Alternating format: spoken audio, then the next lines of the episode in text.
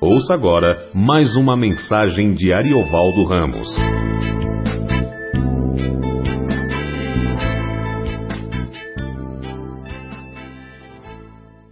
Bom, boa noite, graças paz. Bom estarmos juntos sempre. Vamos continuar nosso estudo em João. Hoje no capítulo 8, capítulo 8 de João, a partir do verso 1 até o verso 11. Evangelho segundo João, capítulo 1. Do 1 ao 11. Jesus, entretanto, foi para o Monte das Oliveiras. De madrugada, voltou novamente para o templo e todo o povo ia até com ele e, assentado, os ensinava. Os escribas e fariseus trouxeram à sua presença uma mulher surpreendida em adultério e, fazendo-o ficar de pé no meio de todos, disseram a Jesus: Mestre, esta mulher foi apanhada em flagrante adultério. E a lei nos mandou, e na lei nos mandou Moisés que tais mulheres sejam apedrejadas. Tu, pois, que dizes? Isto diziam eles tentando. Ah, pois então o negócio está aí, né? Legal é, para terem de que o acusar.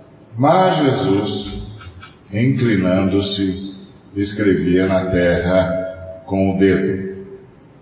Como insistissem na pergunta, Jesus se levantou e lhes disse: Aquele que dentre vós estiver sem pecado, seja o primeiro que lhe atire a pedra. E, tornando a inclinar-se, continuou a escrever no chão.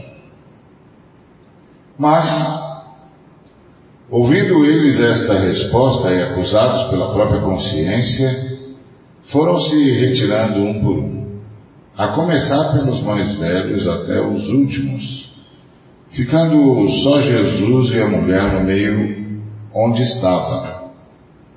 Erguendo-se Jesus, e não vendo a ninguém mais além da mulher, perguntou-lhe: Mulher, onde estão aqueles teus acusadores? Ninguém te condenou? Respondeu ela: Ninguém, Senhor. Então lhe disse Jesus: Nem eu tampouco te condeno. Vai e não peques mais. Em nome de Jesus, Pai, muito obrigado por tua palavra, por tudo que o Senhor já nos é, levou a experimentar aqui, de comunhão, de alegria, da tua presença. E fala conosco, Senhor, por amor ao teu santo nome, em nome de Jesus. Porque graças ao Senhor Jesus que podes chegar a nós, em nós, e a tua palavra pode vir. E nós te agradecemos por isso e acolhemos a tua palavra e rogamos que a tua palavra venha e faça em nós o que queres fazer. Para que ela não volte vazia de jeito nenhum, eu sei, nós sabemos que ela nunca volta. Que ela venha para cumprir o teu propósito, a tua vontade, o teu desejo. Em nome de Cristo Jesus, Pai. Amém. Ah, tá legal. Vamos resolver esse problema do povo, então.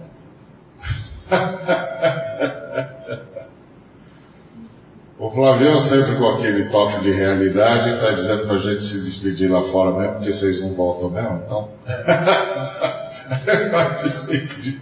lá de hoje tem ceia, nossa ceia lá de fora, tá bom. A gente, boa, boa, boa.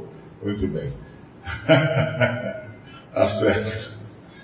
Bom, é, como vocês viram, domingo passado nós conversamos sobre o, o capítulo 7, que as pessoas queriam prender Jesus e ficavam discutindo sobre quem ele era. Ele tinha sido rejeitado, experimentado naquele dia a rejeição da família, a rejeição do povo, a, a incompreensão. Foi um dia bravo. Um dia desses que todo mundo parece ter acordado para transformar a vida do, da pessoa é, no inferno. Ah, parece nada dar certo. Então foi um dia muito difícil. E mesmo assim Jesus Jesus convidou todo mundo para vir a, a, água viva, uh, mas a resposta do povo, a resposta do povo de, de Israel foi mandar soldados para prender. E, mas voltaram de mãos vazias porque ficaram impactados com a fala de Jesus. Bom, aí Jesus, é, no meio de tanta oposição, de tanta gente contra, Jesus foi para o Monte das Oliveiras. Ou seja, Jesus foi orar. Isso, isso em Jesus sempre me impressiona. Porque a nossa tendência, quando a gente sente muita resistência, quando tudo parece que não está bom, que as pessoas não conseguem entender, por mais que você pregue, não consegue ser ouvido, parece que as palavras não surtem efeito, a resistência das pessoas é enorme, muita rejeição, parece que o, o inferno está solto no ambiente. A tendência da gente é ir embora. Isso claro. Mas Jesus não, Jesus foi orar. Orar é uma coisa extraordinária. Falar com o Pai é extraordinário. Falar com o Pai é um privilégio que nem sempre a gente usa, inclusive inexplicavelmente. Por que, que a gente não usa o privilégio, o maior privilégio que tem, uh, que é entrar na presença do Pai, no Santo dos Santos, conversar com Ele? É, parece que a gente primeiro amarga toda a dor, amarga toda a angústia, tenta todas as saídas, faz o possível impossível. Aí quando nada dá certo, a gente vai orar.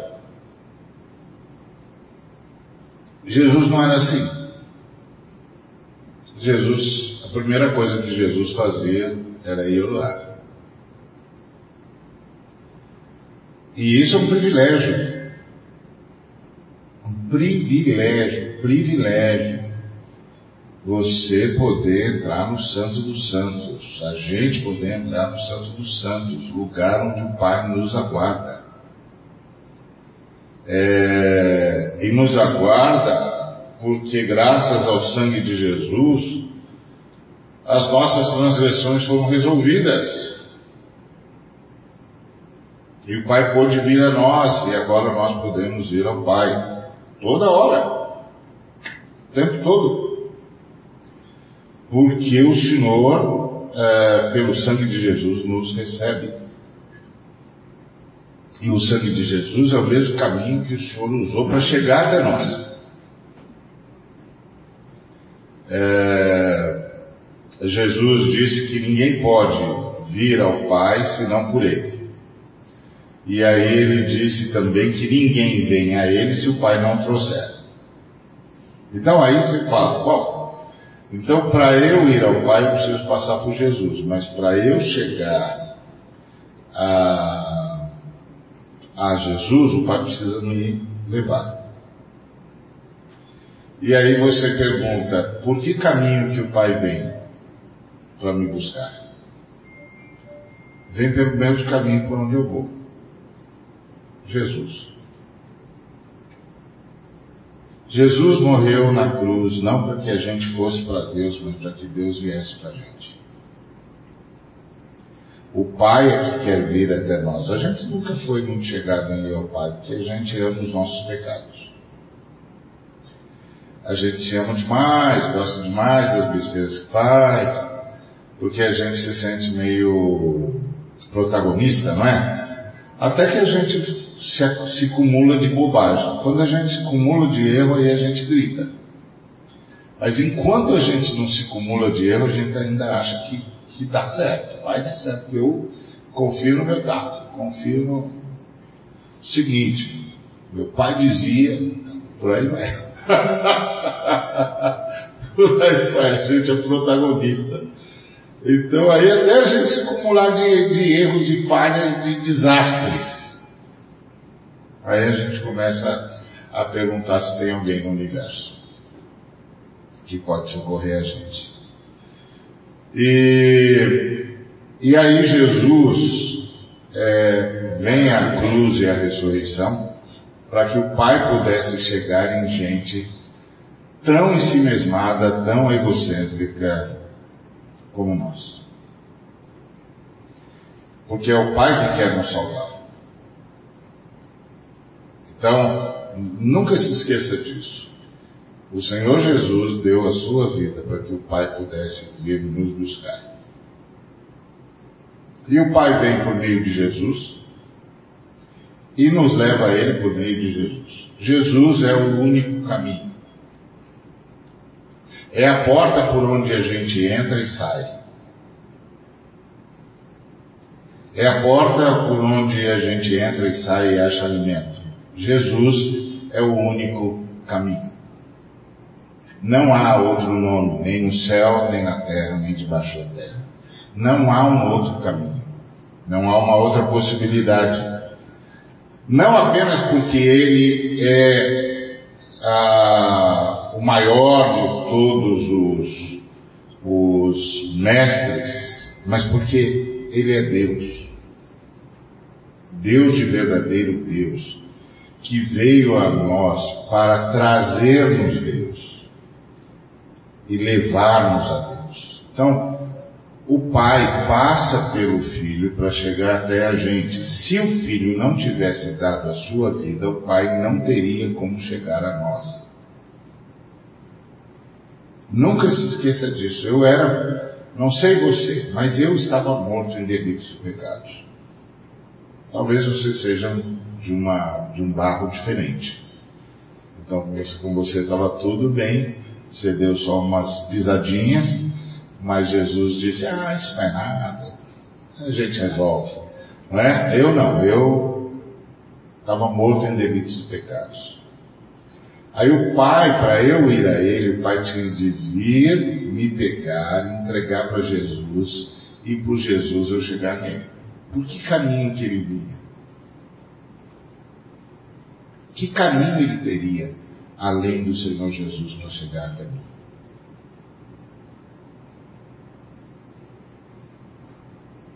Ele só pode vir por aquele que viveu e morreu no nosso lugar e venceu a nossa morte. E venceu a morte por nós. É por esse caminho que, que o Pai vem. É por isso que o apóstolo Paulo disse pelo Espírito Santo: Deus estava em Cristo, reconciliando consigo o mundo. Então, o Pai vem a nós por meio de Jesus Cristo e leva-nos a Ele por meio de Jesus Cristo. Jesus Cristo se, se reconheceu sempre como a ponte, o mediador entre Deus e os homens. Sempre foi assim, sempre disse isso. Eu vim para fazer a vontade daquele que me enviou. Quem vê a mim vê o Pai. As palavras que eu vos digo são as palavras do Pai, as obras que eu faço são as obras do Pai. O Pai passa por mim para alcançar vocês e por mim levá-los a Ele, ou trazê-los a Ele. Por isso que ele, nunca, ele não disse ninguém vai ao Pai, ele disse ninguém vem ao Pai, senão por mim. Eu sou a ponte. Por onde o Pai vai, vocês vêm. Percebe? Então Jesus tem essa consciência de missão. Ele é o grande sacerdote. O novo e vivo sacerdote da ordem de Melquisedeque, como diz o livro de a carta aos Hebreus. O grande mediador entre o Pai e nós. É por meio dele que o Pai chega a nós, é por meio dele que o Pai nos leva a ele. Então, ah, Jesus está lá, o povo está hostilizando Jesus, a família está hostilizando Jesus, os líderes de Israel estão hostilizando Jesus, os guardas estão cercando Jesus. O dia. E Jesus está oferecendo água viva. E a resposta daqueles que recebem a oferta de Jesus é mandar soldado prender. Mas os soldados não fizeram porque ficaram extasiados com Jesus. E voltam para os líderes e dizem: Olha, não dá para prender uma pessoa que fala como dele. Nós nunca vimos ninguém. A gente ia prender, mas ele o quê? Prender o senhor porque o senhor é muito bom compreender o Senhor porque o Senhor fala e a gente ouve o Pai. Então o Senhor está preso. Não dá, né? Esteja preso que o Senhor é Salvador. Não dá. Pega bem. Mas dá certo isso. Não dá, não dá. A presença de Jesus é extraordinária. Mas Jesus está sob toda sorte de pressão. E aí o que, que Jesus faz? ele vai para o Monte das Oliveiras, ele vai falar com o Pai. Que privilégio! Essa é a primeira lição que a gente podia aprender com Jesus. Antes de sair reagindo nas lutas, nos embates, nas angústias, que tal a gente parar e ir falar com o Pai? Que tal? Não é uma boa sugestão? Pois Jesus é essa ponte pelo novo e vivo caminho que é o sangue de Jesus, a gente chega ao Pai assim, ó. Pai, pronto, já está lá. Já está lá. Pai. Simples assim. E é simples assim, porque entre o Pai e nós tem um sacerdote. O sacerdote eterno, o sacerdote da ordem do Melquisedeque. O sacerdote que não apenas nos permite chegar ao Pai, mas ora por nós, ora por nós, diuturnamente. Ou seja, Jesus orava quando estava aqui e continua orando. como sacerdote. Ou seja, ninguém jamais vai poder acusar Jesus de não gostar de orar, porque ele ora mesmo, ele ora até agora, e ora por nós. Olha que coisa impressionante. E isso explica muito da nossa história. Talvez você já tenha se perguntado como foi que você saiu do inferno que armaram para você. Tem alguém no universo orando por você, meu irmão? Tem alguém no universo orando por você, minha irmã? Diuturnamente. Diuturnamente. Que sabe o que é mais impressionante? Ele ora por mim, por você, por nós, para que a gente possa orar, ao invés de ficar batendo a cabeça e sendo tangido pelo pecado alheio. Que coisa impressionante ver que Jesus não se deixava ser tangido pelo pecado alheio.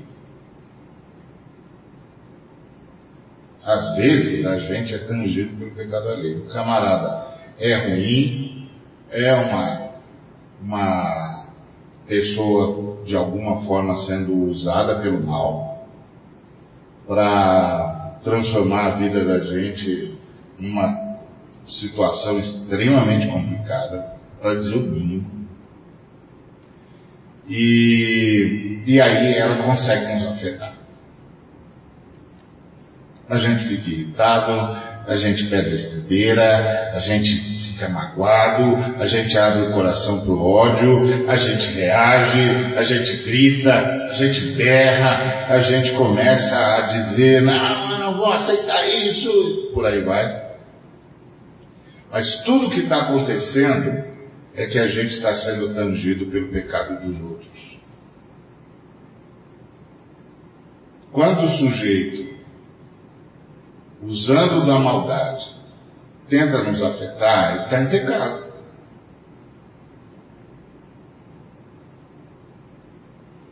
E aí a gente permite que o pecado dele dê o tom da nossa vida. E a gente começa a reagir ao pecado dele. E seja o que for que a gente faça, ele venceu. Porque ele conseguiu que o pecado dele tangesse a nossa vida. Provocasse uma reação em nós. Ele venceu.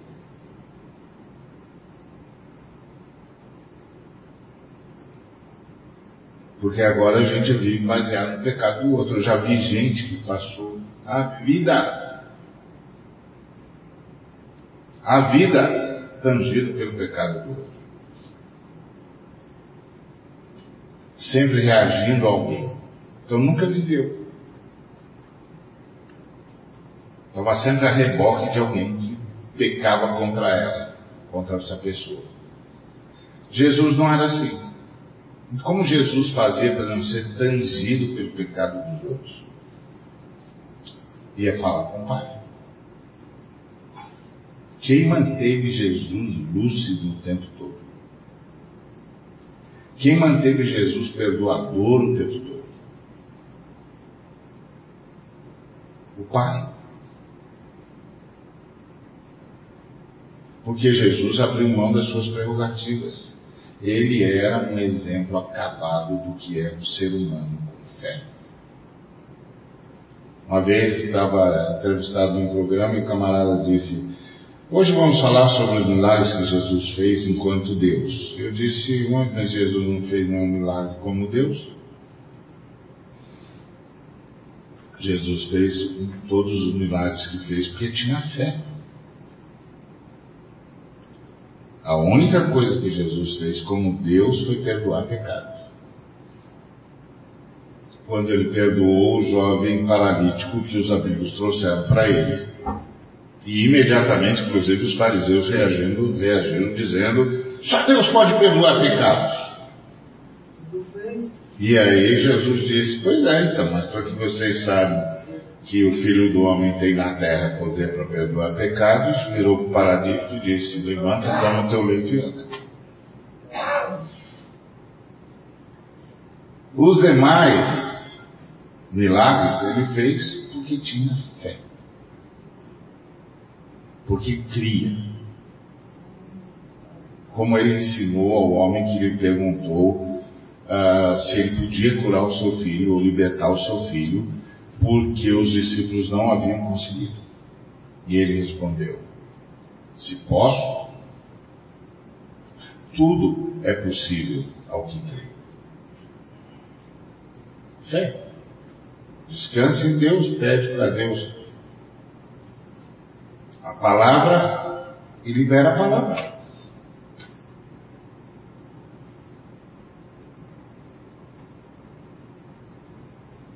Certo? Uma grande confiança de que Deus me colocou, colocou você diante de uma situação, ou permitiu que a gente fosse colocado diante de uma situação, ou não tem nada a ver com aquilo, mas está sendo presente conosco e nós não estaremos sozinhos jamais.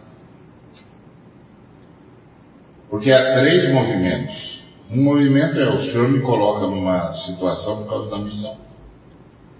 O segundo movimento é o Senhor não me colocou na situação, mas permitiu que a situação chegasse é, até mim. E o terceiro movimento é o, o, o, o diabo armou uma cilada. Mas o Senhor está comigo. Nunca se esqueça disso. Porque as Escrituras dizem que a luta contra o diabo não é face a face. Que o diabo arma ciladas. O apóstolo Paulo disse que era para a gente revestir-se de toda a armadura de Deus para ficarmos firmes diante das ciladas de Satanás. Cilada é uma coisa que é um cara que faz as escondidas. Que você não vai notar. Se você notasse fácil, não era cilada.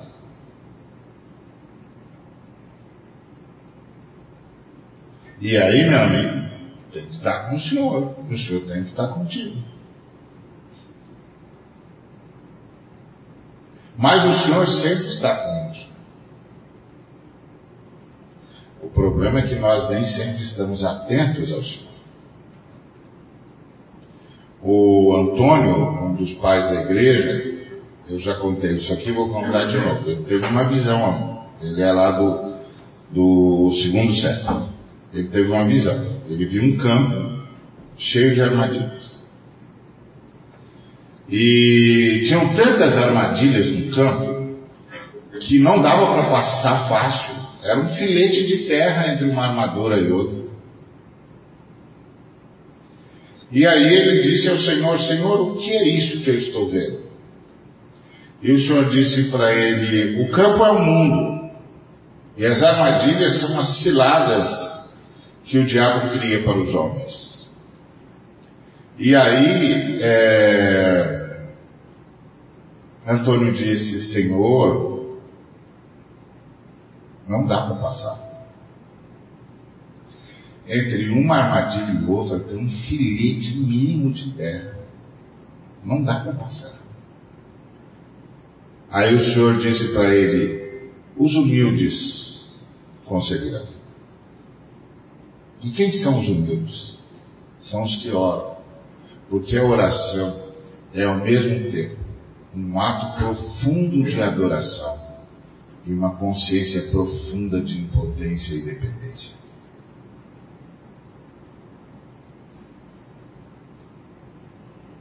É um ato profundo de oração porque há um ser no universo diante do qual nós nos ajoelhamos.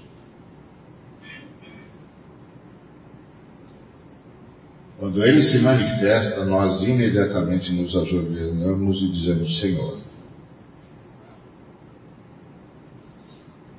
bendito seja o teu nome. A gente sabe diante de quem está.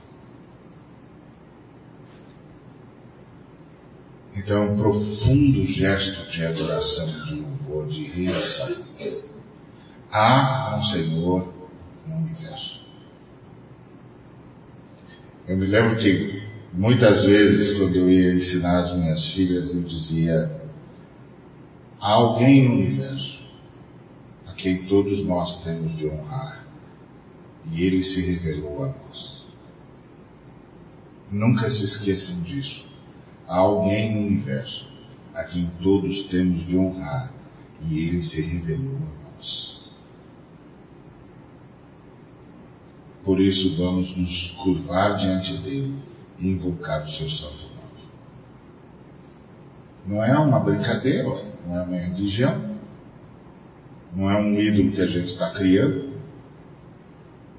É um ser que se revelou. A fé cristã é uma revelação. O Senhor falou. Falou por meio dos seus profetas e finalmente falou plenamente por meio do seu filho. Então, orar é um ato de adoração profunda e de consciência absoluta da impotência e da dependência. Portanto, é um movimento de humildade. E foi isso que o Senhor disse ao, ao pai da igreja, Antônio. Os humildes conseguirão. E isso aqui é o que Jesus mais demonstra: humildade. As pessoas estão fustigando Jesus, a começar da sua família, os sacerdotes estão fustigando, os fariseus estão fustigando, os discípulos estão, estão irritados. Tá, eita dia!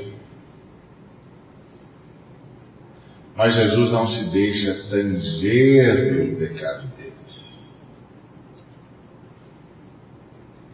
Porque ele é humilde. Ele sabe que precisa do Pai. E qualquer reação sem o Pai é um equívoco.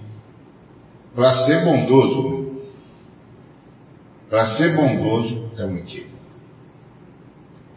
Então ele vai orar. Ele vai orar e volta de madrugada para o templo. E isso é impressionante. Essa é a coisa mais engraçada de orar. Que é, você chega lá para o pai e diz, pai, vou dizer uma coisa para o senhor hoje não está fácil. Hoje não está fácil. De vez em quando, a gente se ajoelha, entra na presença do Pai e diz assim: Pai, eu não vim falar nada, eu vim só parar de ouvir. Tem tanto barulho aqui embaixo, tanto barulho, que eu vim só para ficar de joelhos, para o Senhor me abraçar como sempre, porque eu, hoje eu não consigo ouvir mais nada. Hoje o dia não está fácil. Senhor. E aí o Senhor nos abraça, nos recolhe no seu amor e a gente descansa. Com a paz que excede todo o entendimento.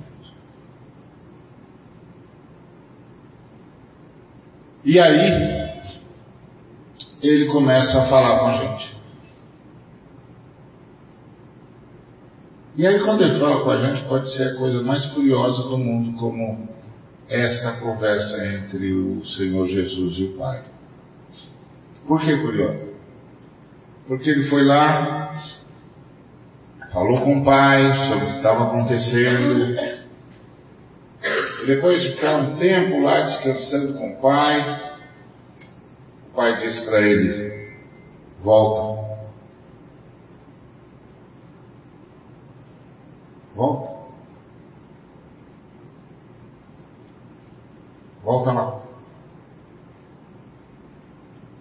Ainda tem mais coisa para fazer lá. Volta. Agora está descansado. Volta. E ele volta. De madrugada.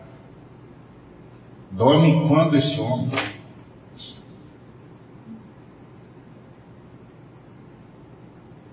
Descansa quando esse homem?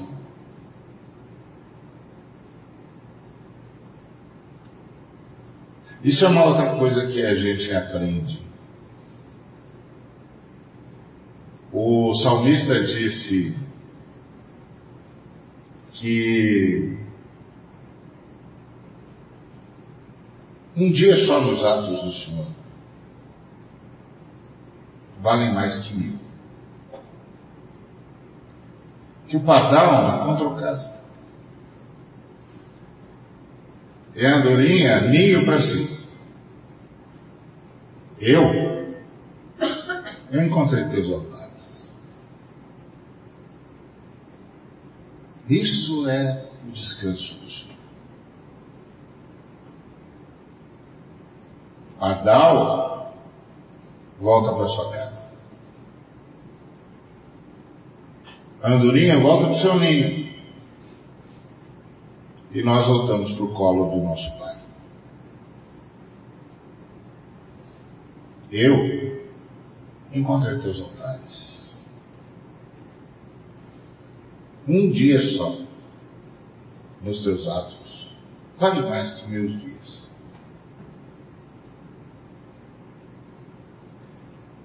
Quando a gente aprender isso, a gente vai orar.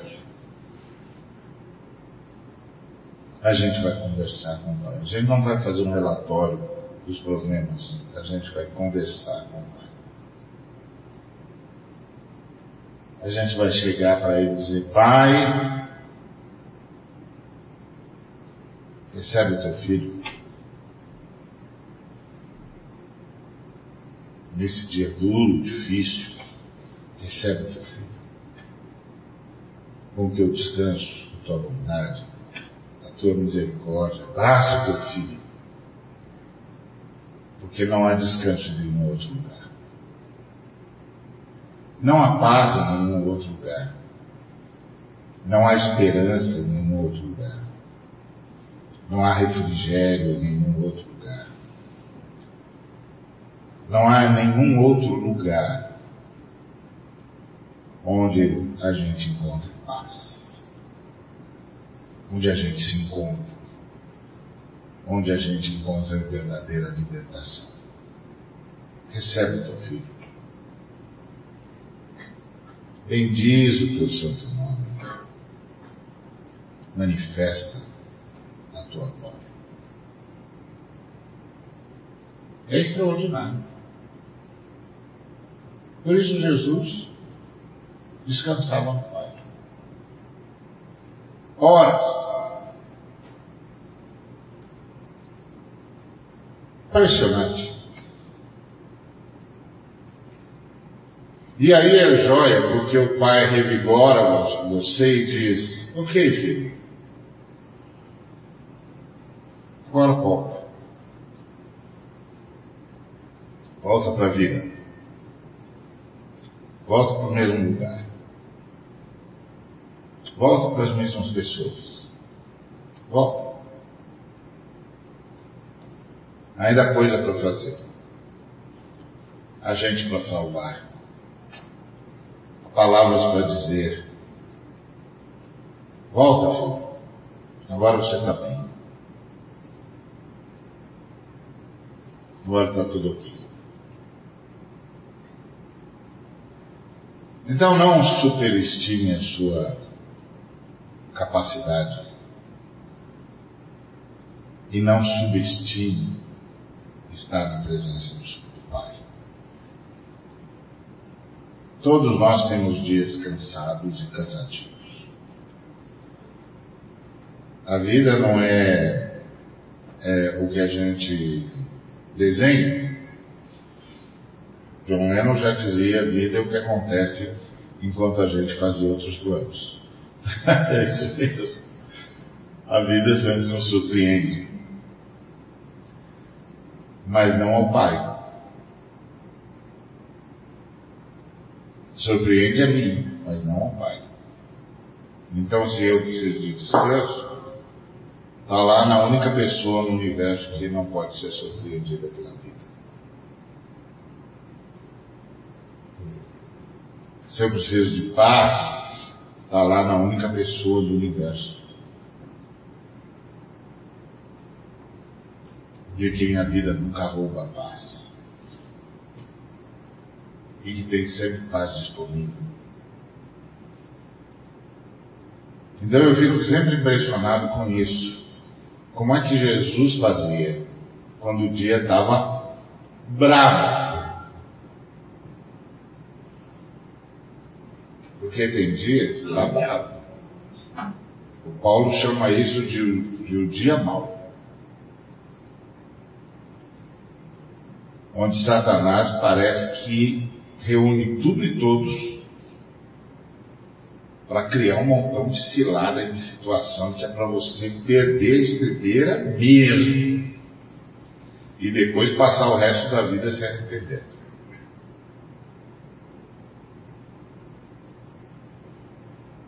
Como Jesus resolvia isso? Ia falar com o Pai. Os humildes concederão. Não é reclamar, é falar Pai. Eu sei onde é que há descanso. Porque o Senhor é o nosso pastor. E nada nos faltará. Deitar nos pais em pastos verdejantes. Refrigera a nossa alma. Leva-nos para as águas tranquilas.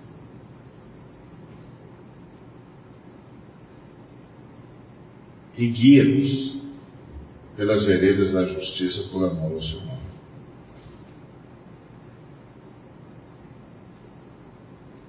E por isso, ainda que a gente ande pelo vale da sombra morte,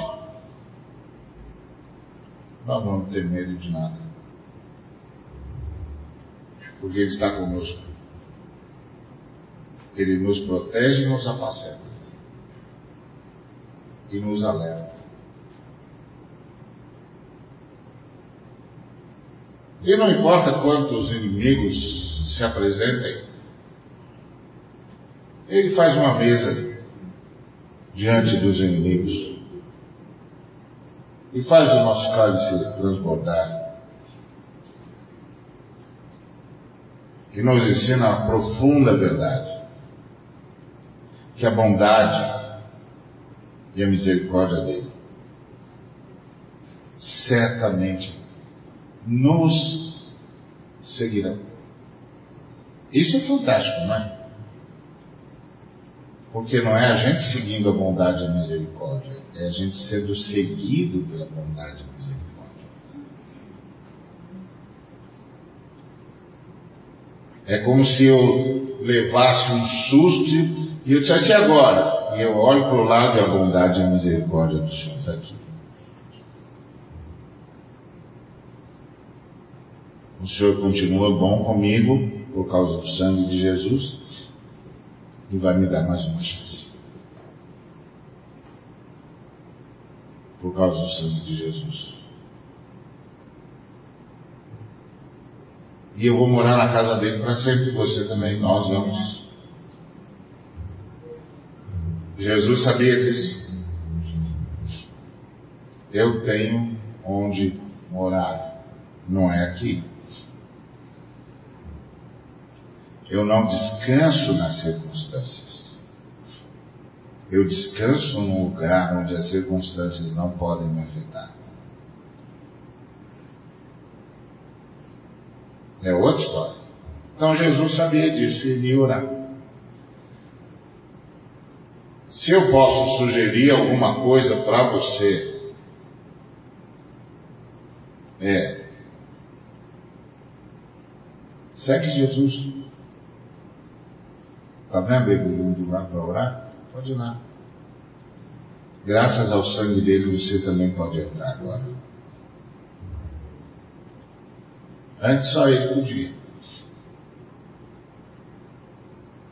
Os discípulos viram no orar e disseram: Ensina-nos a orar. Ninguém ora como o Senhor, como é o Senhor faz isso?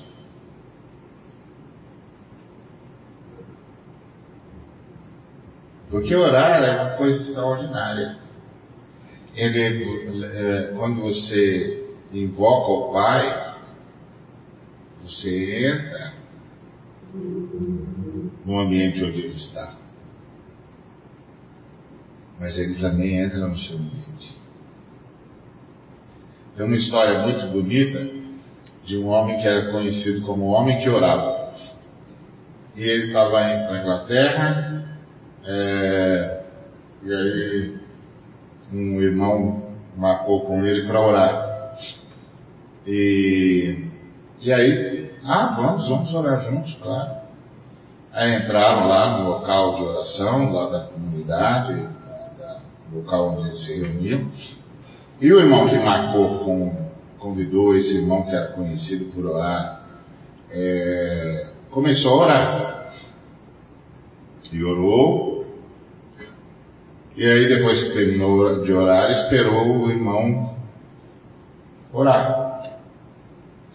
E o irmão em silêncio estava, em silêncio continuou.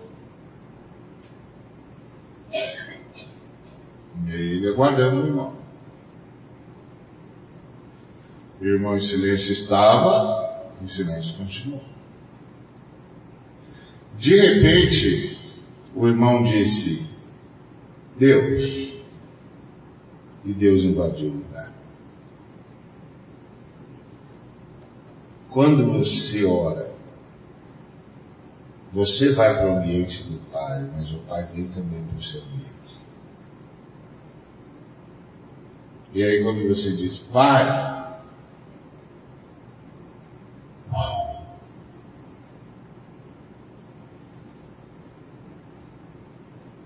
o adversário sabe, não dá mais.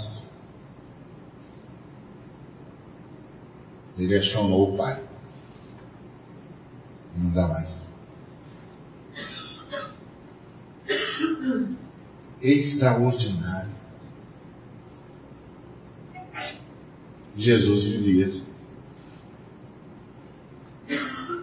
E aí Jesus disse, o pai disse para Jesus, volta. E essa é a beleza de orar. Porque orar não muda necessariamente as circunstâncias, mas faz você transcendê-las. Pode voltar isso não vai afetar mais você. Então, se você invés de tentar resolver, for falar com o pai, o pai resolve a disfunção que está havendo na gente. E a gente volta. E aí Jesus volta é, para o templo, mesmo lugar, mesmo povo, e o povo foi com ele. E esse povo, assentado ali no templo e ensinando, ensinando, ensinando. Mas os escribas e os fariseus, incansáveis, incansáveis, Então nunca se perturbe com os adversários, eles são incansáveis. Porque assim como a gente se alimenta do Pai, a maldade se alimenta do mal. Os maldosos se alimentam da maldade. Eles são incansáveis, não param. Você diz, meu Deus, povo não parar. Não, não vai não.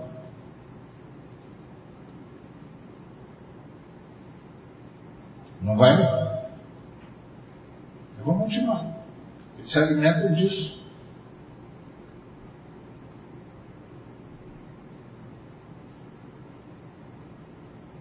A beleza disso tudo é quando você transcende.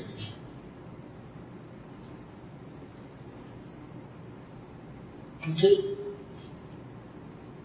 Aí trouxeram essa senhora, surpreendida em adultério, isso foi uma trama brava, hein?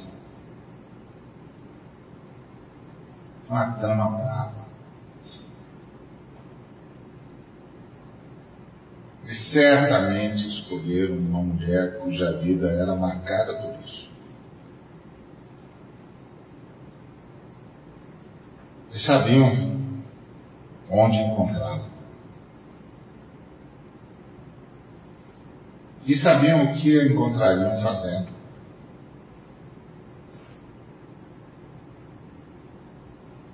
É uma dessas pessoas que todo mundo explora. E que todo mundo sabe onde encontrar quando quer explorar. Eles sabiam. Por isso eles arrastaram. Então imagina sendo uma pessoa que já, já viveu isso várias vezes e agora está sendo arrastada pelo sempre. Pelo que todo mundo sempre soube. Mas agora a maldade deles tornavam a desgraça daquela pessoa em algo útil para os seus planos malignos. É isso aqui é para você e eu percebermos o que é enfrentar o mal. O mal urde coisas assim. Usa seres humanos em estado de desgraça. Fomenta a desgraça dos seres humanos, depois usa seres humanos em estado de desgraça para criar armadilhas para outros seres humanos. Isso é o mal. A Bíblia chama isso de o mistério da iniquidade. De como o mal, os maldosos se alimentam de maldade. Não tente entender o mal. Só não permita que ele afete você. Porque não dá para entender isso e é melhor não entender. Isso é igual C.S. Lewis quando pediam para ele falar sobre as cartas do coisa ruim, que era aquelas cartas do inferno que uma obra literária impressionante que o C.S. Lewis produziu e uma obra de literatura extraordinária pela forma como ele usou a língua inglesa e todas as idas e vindas e como ele trabalhava a poesia e as dissonâncias da língua dele, uma obra de mestre. Mas, quando perguntavam, pediam para ele falar, ele dizia, não quero falar, vocês já leram. Mas por quê? Dizia, porque você não sabe a disposição mental que eu tenho de formar para poder escrever isso.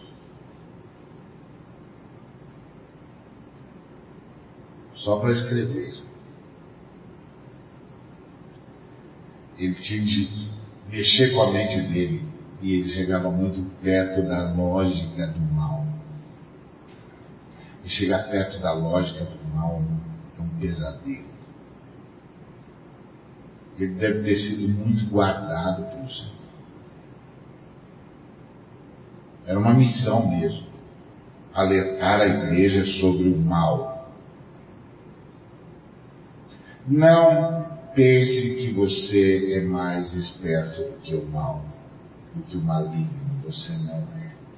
Porque você não tem condições de ir onde ele está, pensar com as categorias que ele pensa. Porque para isso você teria de se arrebentar. Então não acredite na sua esperteza. Não acredite que você é um sujeito tão brilhante que você é capaz de prever. Você não é. Porque para você chegar lá, você tem que ser maldoso. E esse é um poço do qual muitos poucos conseguem mudar. Não vá. É melhor ir ao Pai. Vá ao Pai. Não fica maquinando o que é que os seus inimigos podem estar pensando, porque eles estão sendo urdidos pelo maligno, movimentados pela maldade, alimentados por aquela coisa terrível do inferno. Não vá lá. Não fica tentando te antecipar aos seus adversários. Vá ao Pai que coloca uma mesa diante de você na presença dos seus adversários e faz o seu cálice transbordar. Vá ao Pai. E quando diante do banquete do pai você observar os, os adversários e for tentado a dizer ao pai, mas pai, os adversários, o senhor não vai fazendo se calar, estão rangendo os dentes. O pai vai dizer para você, filho, come. Entre si e os seus adversários estou eu. E eu sou uma barreira intransponível. Come, filho. Come, filho. Eu sou uma barreira intransponível. Fica comigo. Fica comigo. Jesus sabia disso. Você está vendo? Isso aqui é uma mordidura, meu amigo, isso aqui é uma mordidura maligna. Um ser humano está sendo usado. E um ser humano que eles sabiam onde encontrar, meu Deus do céu. Em relação a que eles nunca moveram uma palha para ajudar. Quem sabe quantos dos que ali estavam não tinham explorado aquilo, aquela situação e aquele ser humano. Não tente entender a maldade, proteja-se dela deixando-se abraçar pelo Pai. Peça socorro ao Pai, não tenta. Esse é um poço de quem a gente nunca volta, e se voltar, não volta ileso.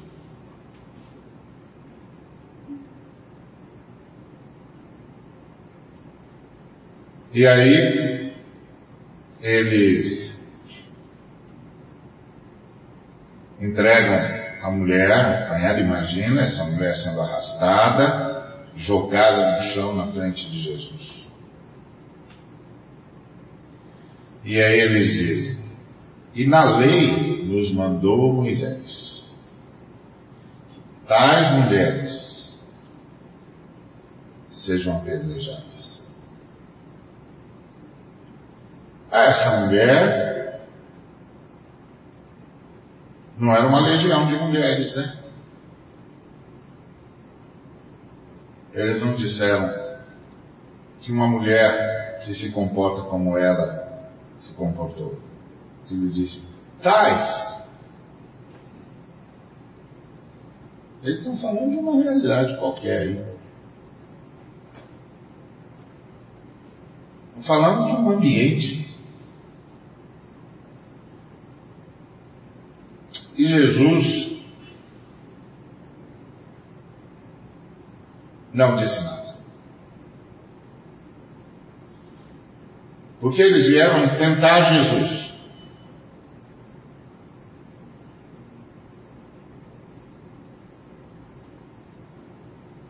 Tinha alguém por detrás dele, deles. Vieram tentar Jesus. E o diabo perseguiu Jesus o tempo todo. Porque quando termina a tentação lá no deserto,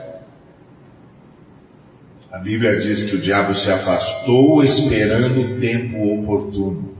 Não que ele desistiu.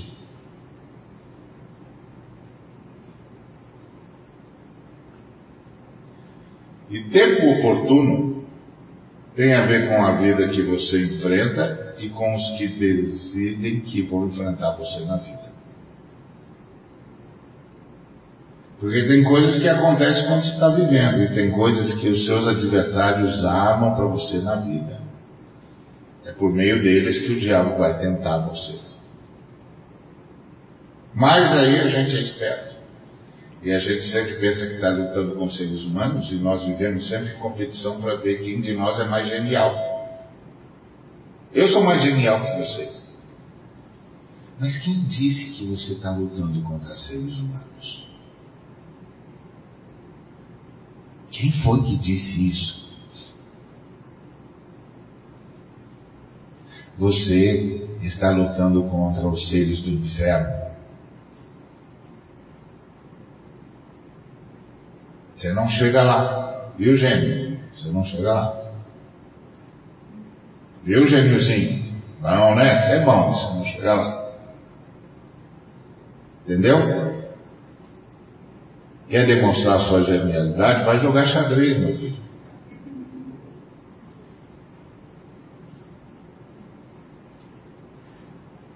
Não vai enfrentar o diabo, não. Você não chegar.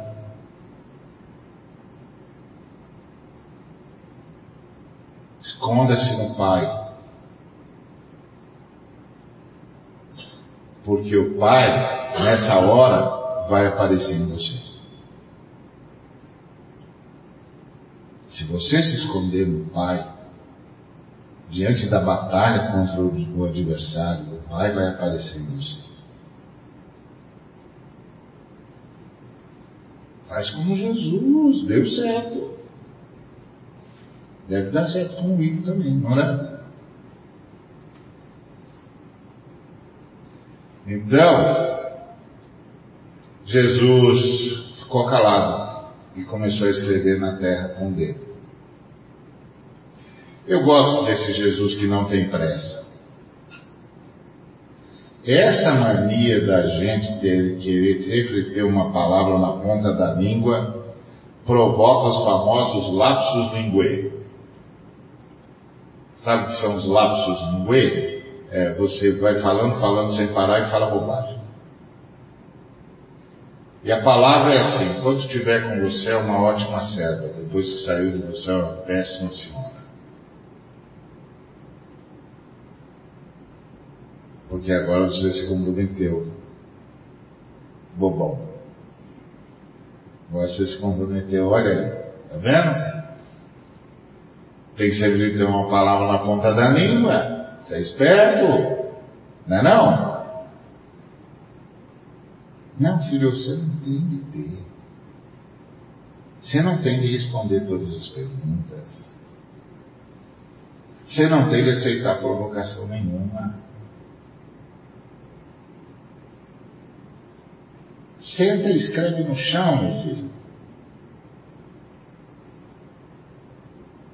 Faz com o dedo para não levar bronca porque sujou com a tinta. Bom? Sempre escreve aqui, ó. No joelho. E o camarada, deixa o cara falar. Você não está forçado a dizer nada. Você é salvo. Sua vida está resolvida. Você não precisa dizer nada até que ouça uma palavra do Pai.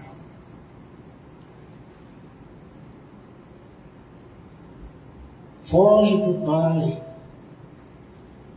Diz Jesus, socorro. Espera, fica calmo. Você não está sob pressão? Você é do Senhor. Ninguém mais pressiona você.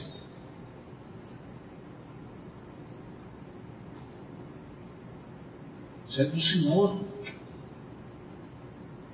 Espera. Esse que eu gosto de Jesus. Jesus não está fazendo com uma palavra na ponta da língua. Tinha hora que ele simplesmente levantava e ia embora.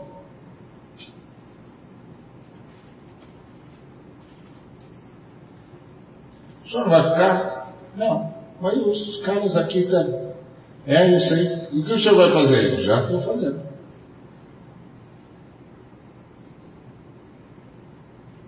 Então, tchau, tchau. Então, tchau. Não, o senhor vai deixar as coisas assim, que coisa? Estou vendo coisa nenhuma aqui. Eu estou indo para o que é importante. Dá licença. Tchau! Agora, para isso não pode ter reputação para defender. Como é que o diabo pega a gente? Ele vai defender a reputação dele. Ele é esperto, ele vai defender a reputação dele. Ninguém fala assim comigo, pronto. É tudo que o diabo precisa esses cabra macho. Cabra macho é ótimo, o diabo derruba assim, ó. Pá! Esses eles só dão parede, que pacote chama isso? É telequinho. Pá! Cabra macho. Cai da sua própria altura. Se esborracha. Ele fala assim comigo. Ah, bobão. Amputação prazelar, né? Então, quem tem amputação prazelar é presa fácil do diabo.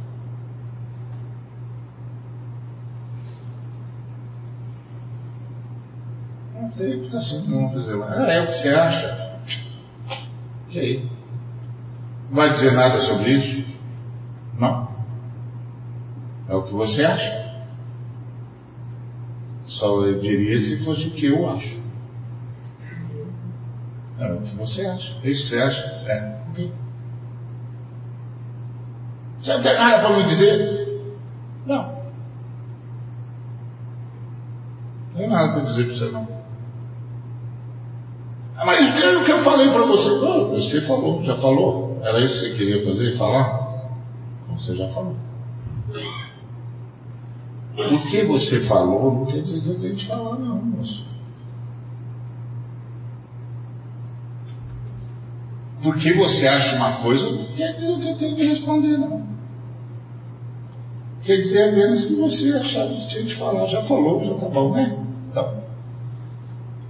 Dois caras falando besteira é demais para um dia, não é? Um só tá bom, você já falou. Jesus era assim, ficava na dele.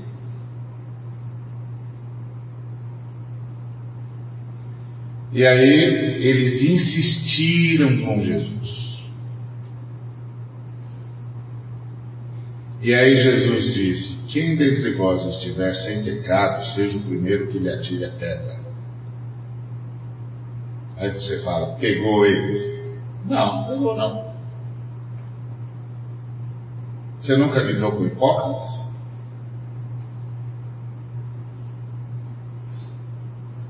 Nunca lidou com mentirosos?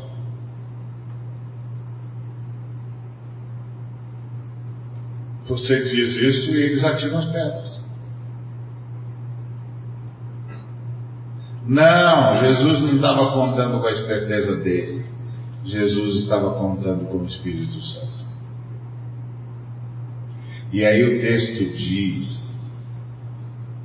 que foram acusados pela própria consciência. Jesus estava mudando o mundo.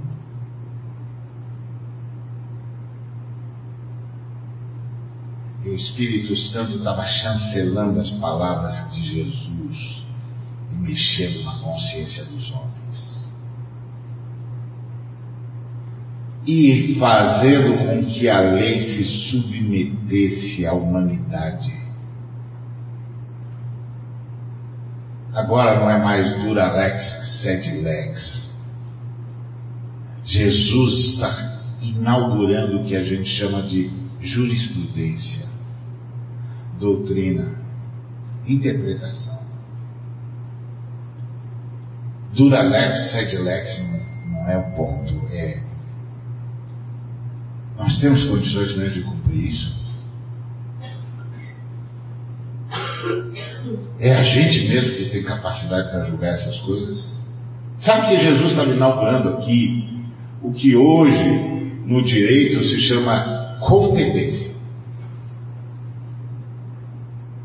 Quando um advogado chega diante de um juiz e diz: O senhor não pode julgar isso porque o senhor é incompetente.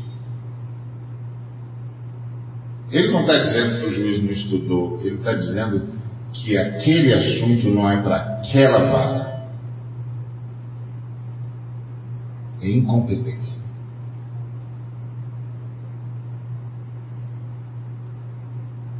Então, o que Jesus está dizendo? Não basta a lei. Tem a consciência. Tem a interpretação. Que Jesus já havia feito quando disse aos fariseus: o sábado é para os homens, e não os homens para o sábado. A lei é para aperfeiçoar os homens, não para escravizá-los. E cabe aos homens interpretar se nesse dia de sábado fazer isso que é comer quando tem fome é quebrar o sábado. E para isso, eles precisam ir para o espírito do sábado. Para dizer, o sábado está falando, a lei do sábado diz que eu não posso usar o dia de sábado para prover lucro próprio, mas não que eu não possa usar o dia de sábado para matar a fome minha e de quem quer que esteja com fome. Isso é interpretação. Para isso precisa de consciência, é preciso ver o homem como o fim do projeto de Deus e não como escravo de um projeto de Deus. Olha que coisa impressionante. Jesus está confiando no Espírito Santo, que o Espírito Santo vai despertar algo no fruto da sua presença salvífica, consciência. Consciência. E a consciência iguala aos seres humanos.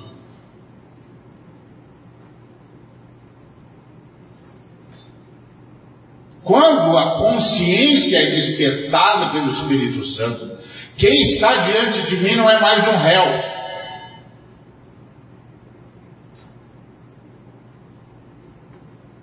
Não é mais uma pessoa que todo mundo queira punir. Quem está diante de mim é um ser humano como eu. Fruto de circunstâncias adversas, muitas vezes que sofreu o que eu não consigo imaginar. E aí, para lidar com esse ser humano, eu preciso de consciência. Consciência. Não pode mais ser Duralex Setelex. Lei dura que seja lei. Não pode mais. Até porque, como disse o grande Agostinho, lex imperator, fides impetrator. O que a lei impôs, a fé cumpriu. Olha que frase. Foi Jesus que semeou isso nesse dia. E todos eles acusados pela sua consciência. Gente, isso aqui é um movimento extraordinário. O Espírito de Deus fez algo aqui. Seres humanos enraivecidos, urdidos pelo mal, maquinados com o diabo, para tentar Jesus Cristo. De repente, tem consciência.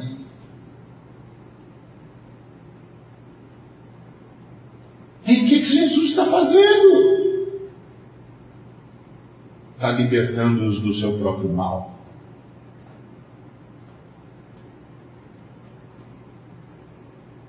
Olha que coisa impressionante. Gente, isso é impressionante. O Espírito Santo começa a libertar esses homens do seu próprio mal. E acusados pela consciência. Como é que um sujeito que curtiu essa maldade, que usou essa mulher, Você está esperando consciência dele? Não, dele não. Mas eu sei o que o Espírito Santo está fazendo por causa do Cristo.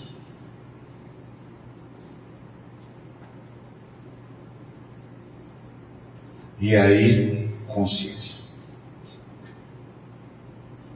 o Espírito Santo começou a fazê-los se acusarem, despertou-lhes consciência.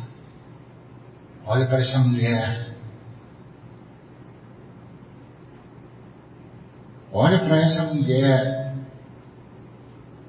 Não olhe para uma meretriz, não olhe para uma prostituta, não olhe para uma adúltera, olhe para uma mulher. Um ser humano, olha para essa mulher. Olha para essa mulher sofrida, usada, explorada. Olha para essa mulher.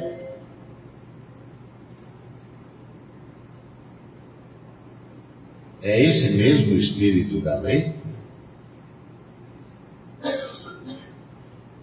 E aí Jesus diz: Ok, eu sei o que diz a lei.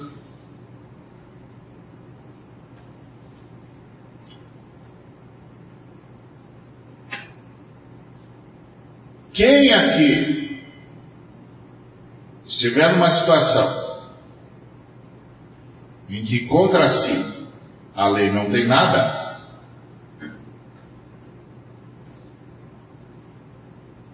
Pode atirar a.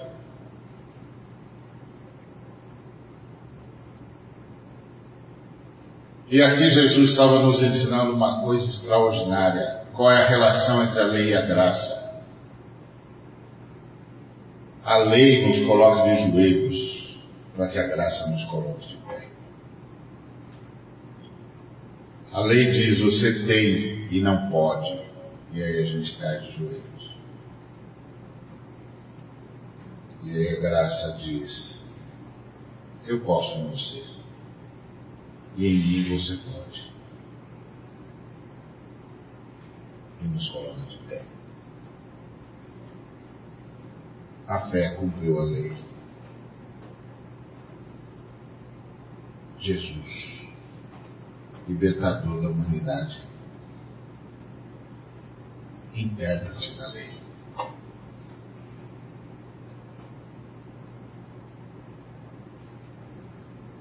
Maravilhoso. Maravilhoso. Que a gente aprenda isso. A gente aprenda a se esconder no Pai. E deixar o Pai aparecer em nós. E que a gente sempre confie no Espírito Santo. Não só para despertar a nossa consciência, mas para despertar a consciência em todos os seres humanos. Lembrando sempre que esse despertar de consciência é o Espírito Santo, por causa da obra do Cristo, libertando os seres humanos do seu próprio mal e do maligno. Porque de repente brilhou luz onde só havia trevas. E homens movidos pela maldade começavam a reconhecer a sua própria culpa. Meu Deus do céu, o que, que é isso aqui que nós estamos assistindo? Isso aqui é como Deus vence o mal. Porque o mal, como entidade, não existe. O mal só existe porque há maldosos. O mal não existe como o escuro não existe. O que existe é a ausência de luz. Então, o mal, a entidade, não existe. O que existe é a ausência do bem. Então, o mal só aparece, o que nós chamamos de mal, só aparece nos maldosos. Então, Deus, para acabar com o mal, só tem duas opções: ou aniquila os maldosos, ou os liberta da maldade. Ele escolheu nos libertar. Bendito seja o nome do Senhor. Amém? Bonito esse texto, né? Eu fico pensando, Jesus, como é que o senhor consegue essas coisas? É impressionante. É impressionante. E é por isso que nós vamos participar da ceia, porque não é possível. A gente tem de louvar um ser como esse. A gente tem de adorá-lo na beleza da sua santidade. Vamos lá comer da carne dele beber do sangue dele. Tipologicamente, viu, irmão? O pão não vai virar carne, nem o vinho vai virar sangue. Para, não, não pensa nisso, não. Tem nada a ver. É só a gente vai lá dizer: Obrigado, Senhor. Obrigado, Pai, por Jesus Cristo. Obrigado, Senhor, por teres te entregues ao Pai, por amor do Pai, para benefício nosso. Obrigado. Porque esse corpo moído é a nossa cura. Esse sangue derramado é a nossa redenção. E a tua ressurreição a nossa vitória. Bendito seja o teu santo nome de eternidade e eternidade. Nós não descansaremos enquanto não virmos todos os joelhos dobrados e não ouvirmos toda a língua dizendo: Jesus Cristo é o Senhor, para que o Pai seja glorificado. Tendo isso em mente, estamos todos que têm o Senhor Jesus como seu Senhor e Salvador, convidados a comer do pão e beber do cálice, porque assim anunciamos a vitória do Senhor Jesus, até que Ele venha. Maranata, vem Senhor Jesus. Amém? Vamos lá, e lá a gente se despede, que assim vocês podem ficar no papo constante que vida da igreja é isso mesmo.